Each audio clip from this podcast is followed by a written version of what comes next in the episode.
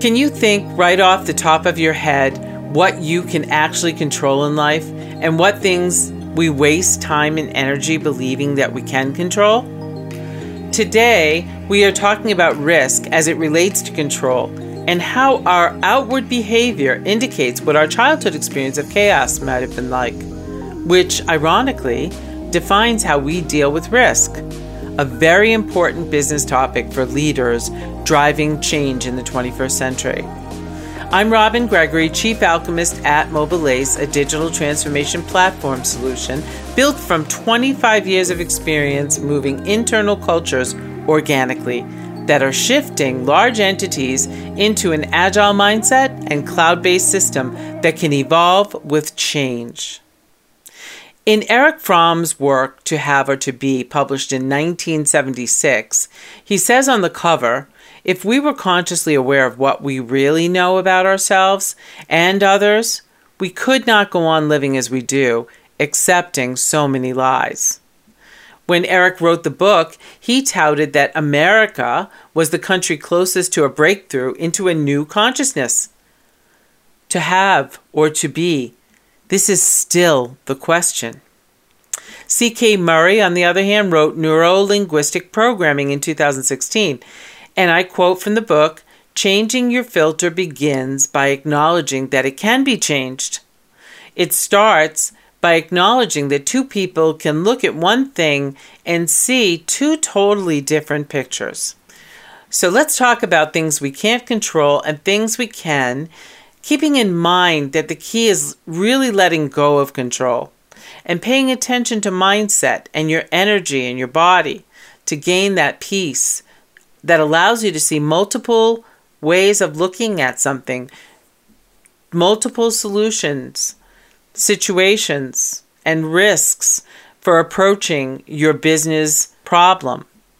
I'm an entrepreneur, so you know that I understand risk too. They're control freaks. I've heard people use this phrase before, and once in a blue moon, I know I've referenced it too. But we use this term loosely.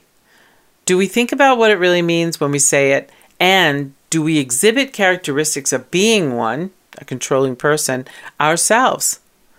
The definition here is about someone who needs to control the narrative, the circumstances, the result. If that's true and they're not in charge of strategy or giving a eulogy, then we can call it having an agenda.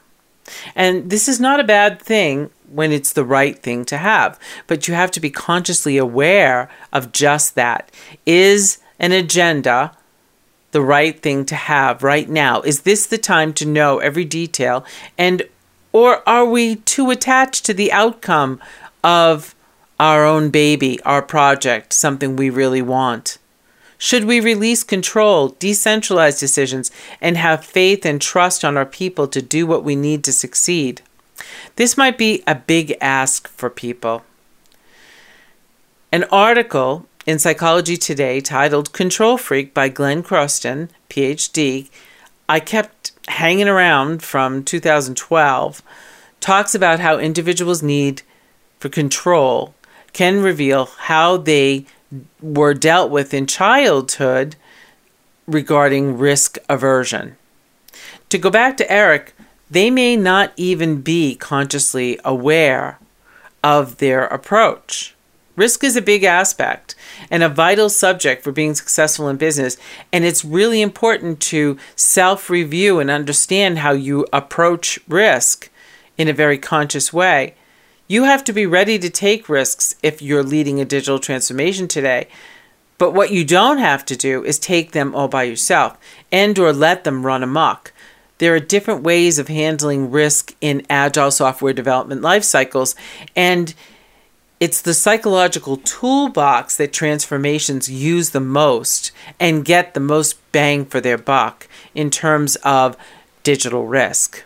But in psychology, this phrase describes one of multiple personality impulse disorders. This particular one depicts a person's attempt to control the order of things with behavior, that often uses a dictatorial approach to undermine others, unconsciously or consciously.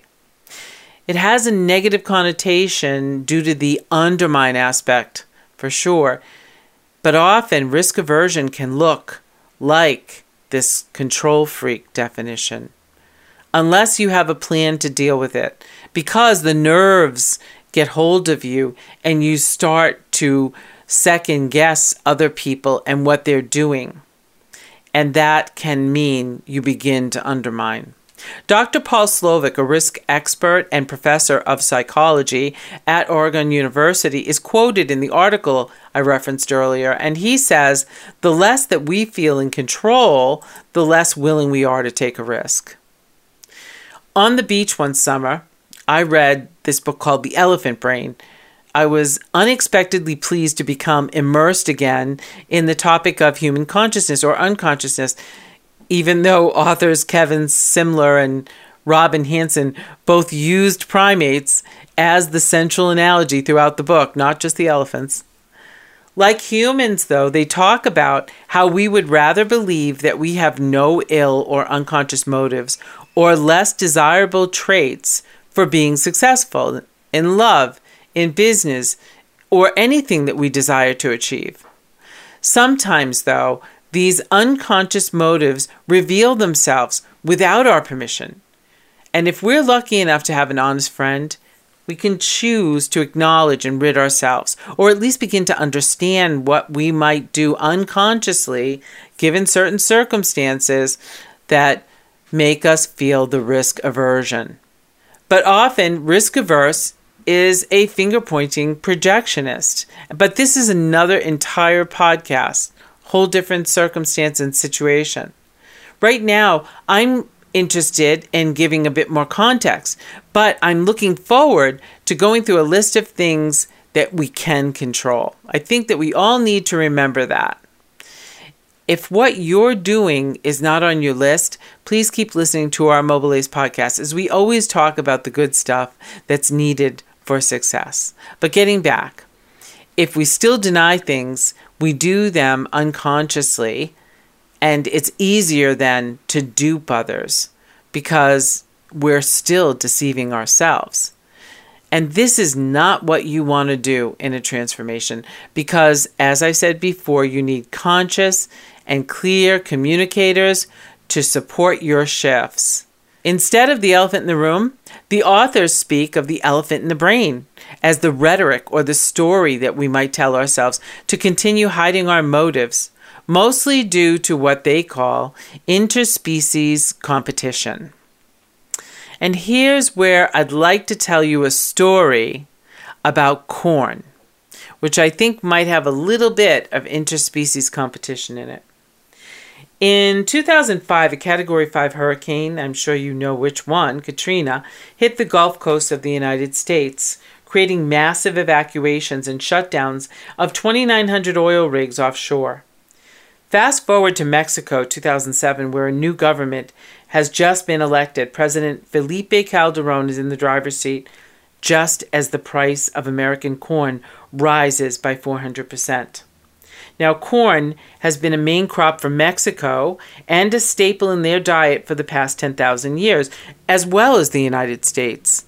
Flatbread and tortillas are their primary source of sustenance, and when that ingredient became unaffordable, it incited what they called the tortilla riots. Everyone thought corporations were price fixing and ranchers were hoarding corn. But Katrina's massive evacuations and shutdowns had created an issue with gasoline prices surging. They went up 40 cents a gallon in a single day in the U.S. Alternatively, Congress required that U.S. farmers grow 40% of their corn for inedible varieties that were going to be used for alternative fuel or ethanol. No one considered what this one click impact decision would have on the Mexican farmers. I can't go into detail on the story here about the import export markets and how they're controlled and have maybe a little bit of competition interspecies. But I will tell you that the number one on the list of things we can control is how we treat other people. And I think we could have done better for our number two trade partner in corn, Mexico. Okay, so back to the book. In The Elephant in the Brain, they use the peacocks here to discuss the way humans compete to achieve. And then they talk about gossip, which they label as collective enforcement for ridding ourselves of difficult situations or people, which I found interesting. Not prudent, but interesting. But I knew folks would like to hear that. It was the first positive definition I'd ever heard for this process of gossip. In business, we definitely try to control situations and people to posture, to get the results we need and want, to win. We often compete. We compete hard. While this is part of the fabric of our lives and norms for our culture, it's not necessarily healthy for our evolving race. We have an urgent responsibility to move forward in a socially acceptable manner today after many years of denial. Erich is counting on us, and I'm not sure of how we're doing. I would need to collaborate and get some metrics. Competition gets in the way of transparency, honesty, integrity, and agility. All main ingredients for building a successful brand and business under the constant scrutiny of the 24 7 digital platform and engaging in CSR becomes an absolute prerequisite. Instead of discussing the power dynamic around controlling others, I'm going to share now the list of things that we can control ourselves in our world without encumbering anyone else's freedom or power of choice. The things you can control. Your beliefs, your attitude, your thoughts, your perspective, how honest you are. Who your friends are, what books you read, and how often you exercise, the type of food that you eat, how many risks you do take, how many people you are kind to, and how you interpret situations, how kind you are to yourself, how often you say, I love you, and how often you say, thank you, how you express your feelings, whether or not you ask for help and how often you practice gratitude, how many times you smile in a day, the amount of effort you put forth, and how you spend or invest your money, how much time you spend worrying, and how often you think about your past, whether or not you judge other people, whether or not you try again after a setback, how much you appreciate the things you have. I hope you've enjoyed our discussion today. For more episodes like this, be sure to subscribe. To comment and request topics, please join our Mobile Ace community. You can also find us on Twitter, Facebook, Instagram, and LinkedIn. Imagine being a caterpillar one day and a butterfly the next. Until next time.